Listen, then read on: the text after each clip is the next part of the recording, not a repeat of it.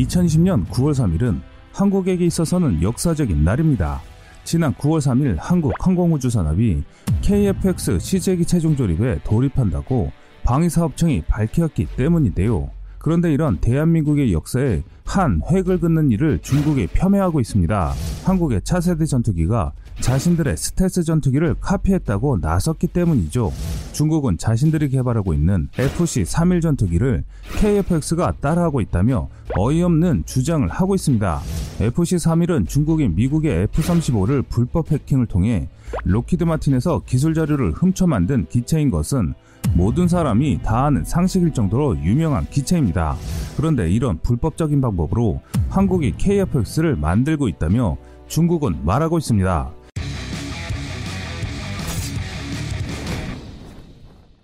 KFX의 조립 소식이 알려지자 국내 국가들은 한국의 전투기 개발 소식에 많은 관심을 갖고 있습니다. 중국도 마찬가지인데요. 중국은 당연히 5세대 전투기를 개발하고 있기 때문에 자신들과 같은 동급의 기체를 한국이 개발한다고 하니 많은 관심을 보이는 것은 당연합니다. 중국의 대형 매체 황구15, 신랑, 소후, 웨이보 등 중국 온라인에서도 우리 KFX 뉴스를 다양한 관점으로 분석하면서 보도하고 있습니다. 중국은 한국이 스텔스기를 독자 연구 개발하고 있으며 5세대 전투기라고 보도하고 있는데요. 그중 주요 내용으로는 KFX의 최종 조립으로 모습이 드러나 무시할 수 없는 수준이라는 내용으로 전하고 있습니다. 기사 내용은 2019년 2월 14일 한국은 KFX 전투기 동체 조립 라인을 구성하고 2019년 하반기부터 조립 작업을 시작하였으며 KFX는 한국 국방과학연구소에서 제작하는 전투기로 스텔스 능력을 가진 5세대 전투기로 알려졌다라고 보도하고 있습니다.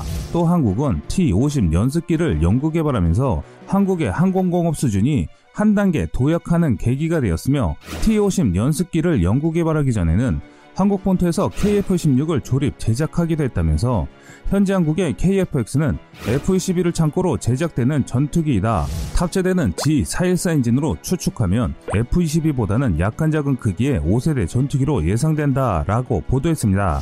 또 다른 언론들에서는 젠 31과 유사한 한국 5세대 스텔스 전투기 KF-X의 프로토타입이 최종 조립되고 있다라고 전하고 있는데요. 중국에서도 한국의 KF-X 전투기 최종 조립에 대한 관심은 상당히 뜨겁습니다.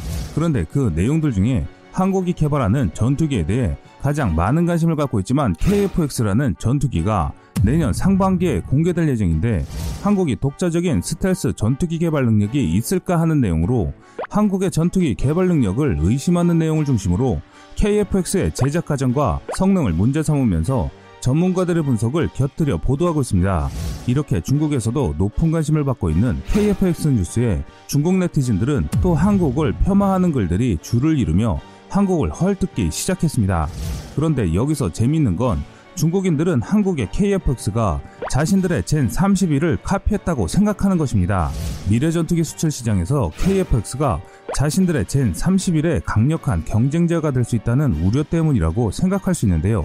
기체 간 성능이나 주요 판매 타겟이 겹치다 보니 KFX를 헐뜯는 내용이 많았습니다. 한국이 어떤 분야에서는 확실히 우수하지만 나라가 작아서 전투기 제작을 독자적으로 완성하기에는 불가능해. 북한 짜요. 오 대단한데? 한국 얼마 후에는 시험 비행하겠네? 미국 부품을 사용한 거라 우리 젠 31 판매에 영향이 있겠는데? 걱정하지 마 복제 조립품하고 정품은 비교가 안 돼. 동체에 정비용 구멍이 많은 걸 보니 기본적으로 전자파 반사 스텔스에 신경 안 쓴 것 같아. 공기 흡입구까지 20년 전에 F-22 설계를 따라했네. 엔진 흡입구와 배기구 설계를 보니까 KF-X는 F-22와 젠 31을 섞어서 만든 짝퉁인 듯. 한국은 매일매일 중국 복제품 이야기하는데 이거야말로 복제품이지 외관이 F-22하고 똑같잖아. 라며 한국의 KF-X에 대한 부정적인 시각이 대부분이었습니다. 하지만 일부 네티즌들은 한국에 대해 바로 알고 있는 사람들도 소수 있기는 했습니다. 무시하면 안 돼. 일본 식민지 신분에서 지금 동아 3강 중 하나. 아무튼 한국 대단해. 한국 너무 무시하면 안 돼. 무기 시장에 이렇게 스텔스 능력이 반 정도 적용한 비행기가 없어. 국제 무기 시장에서 F-35가 고가 그리고 KF-X가 저가 전력으로 나오면 판매 잠재력이 커. 중국은 중국산 유압 부품을 반제품으로 한국에 수출하는데 한국에서 조립한 후 수입되는 완제품은 우리가 만든 것보다 품질이 좋아. 이게 실력이야. 한국은 엔진도 없고 레이더 기술 등 기술적인 난관도 적지 않은데 5세대 전투기? 정신만은 높이 산다. 일본도 실패했는데 한국은 어디까지 갈 수 있을까? 한국 국산 항공모함도 얼마 오면 나오잖아. 솔직하게 말해서 한국 무기 제조 능력 나쁘지 않아. 라며 한국에 대해 경각심을 가져야 한다는 네티즌들도 소수 있었습니다. 아직까지 KFX의 시제기가 출시되지 않아 대부분 한국의 차세대 전투기 사업을 부정적인 시각으로만 바라보고 있습니다. 하지만 분명한 것은 중국도 한국형 차세대 전투기 KFX에 대한 경계는 하고 있다는 것이죠. 중국은 한국의 KFX 전투기를 F-22 랩터의 짝퉁으로 보고 있습니다. 이는 단순히 외관이 비슷하기 때문에 이렇게 생각할 수 있습니다. 또한 랩터나 자신들의 FC-31을 따라했다고 하는 정말 어이가 없네. 어이없는 내용으로 한국의 차세대 전투기 KFX를 폄훼하고 있습니다. 지난 꺼리투브 영상에서 FC-31에 대한 자세한 내용 전해드렸는데요. 궁금하신 분들은 오른쪽 상단을 클릭해 주시면 FC-31에 대한 더욱 자세한 내용 전해 들으실 수 있습니다. 그럼 중국이 그토록 자랑스러워하는 5세대급 스텔스 전투기가 무엇이 있을까요? 현재 중국에서 가장 진척을 보이고 있는 것이 바로 중국의 젠20 전투기입니다. 중국은 1990년대부터 JXX라고 불린 스텔스 전투기 제작 프로젝트를 개시하였습니다. 젠 20은 그 결과 중 하나이며 미국, 러시아 다음으로 제작된 5세대 스텔스 전투기로 추정되는 전투기입니다. 2010년 12월 그 모습이 처음 공개되었고 2011년 1월 시험 비행에 성공했는데요. 당시 미국의 군사 전문가들은 중국의 스텔스기는 2020년쯤에야 개발이 될 것이라 예상했었는데 중국은 이 예상을 깨고 10년 앞당겨 개발해 세계 군사 전력가들에게 많은 충격을 주었습니다. 젠 20이 개발된 주요 배경에는 중국의 불법 해킹과 전문 인력 흡수 또 천문학적인 막대한 양의 예산으로 인해 당초 계획보다 10년 이상의 기간을 앞당긴 것입니다. 젠20은 중국 성도 전투기 설계연구소가 설계했고 성도 비행 비기공업사가 생산하였습니다. 중국의 젠20은 기존의 4세대 전투기 젠10, 젠11 등의 후속 기종으로 개발한 것입니다. 레이더는 중국의 A사 레이더를 장착했고 전체적인 항공전자 장비 운항 시스템은 젠10과 달리 완전히 새로운 체계로 장착했습니다. 이렇게 개발된 젠20은 실전 배치에 대해 많은 말들이 오가고 있는 기체입니다. 시진핑의 주도로 실전 배치에 열을 올리고 있지만 사실상 배치는 요원한 상태입니다. 그중 중국의 기술력 부족으로 제22 제 성능을 내지 못하기 때문이라는 것이 지배적인 의견입니다. 또 5세대 스텔스 전투기인데 주변국들에게 폭망한 기체라는 것이 들통날까 두렵기도 할 것인데요. 중국 측의 발표에 따르면 세계 최강의 전투기 F-22와도 맞먹는 평가를 내놓고 있지만 실상은 5세대라고 부르기 민망한 것으로 알려져 있습니다. 젠20의 성능 하락의 주요 원인으로는 엔진 문제가 있습니다. 젠20 엔진은 러시아의 AL31 엔진을 사용합니다. 중국은 자국의 기술력으로 젠20에 supercruising 할 수 있는 엔진을 만들 수 있다고 하였지만 결국 모든 테스트에서 실패하였기 때문에 러시아의 엔진을 장착했습니다. 하지만 최신 엔진도 아닌 AL31 엔진을 사용했기 때문에 기동성에는 많은 약점을 갖고 있습니다. 러시아의 AL31 엔진은 러시아가 80년대 초반에 배치된 수호이 27에 사용했던 엔진입니다. 현재 러시아는 5세대 전투기용 AL-41F1 엔진으로 자신들의 최신 스텔스 전투기인 수호이 57에 탑재하고 있습니다. 이 최신 5세대 기체가 첨단의 엔진을 놔두고 중국은 오래된 구형 러시아 엔진을 가져다가 자국의 최신의 전투기에 탑재한 것입니다. AL-31 엔진 출력은 75.2kN인데 반해 AL41F1 엔진은 93.1kN의 성능을 냅니다. 그래서 수호이 57은 고출력 엔진 덕분에 supercruise가 가능하지만 AL31 엔진을 장착한 젠20은 supercruise는 고사하고 거대한 동체 덕분에 기동성은 많이 떨어지는 문제점을 안고 있습니다. 과연 최신의 5세대 전투기의 가장 기본이라고 할 수 있는 고성능의 엔진 부재로 인해 다른 나라에서도 젠20의 성능을 의심하는 것이죠.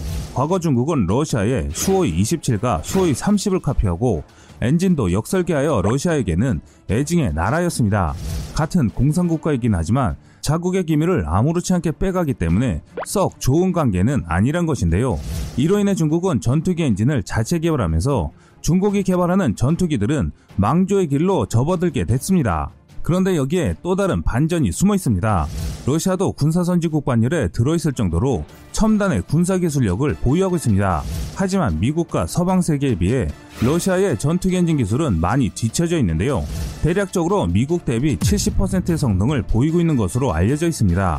이렇게 뒤처진 러시아제 엔진을 카피하거나 구형을 가져다 쓰기 때문에 중국의 전투기들은 엔진 출력과 크기의 문제에서 부족함이 여실히 드러나고 있습니다. 또 다른 문제는 레이더 문제입니다.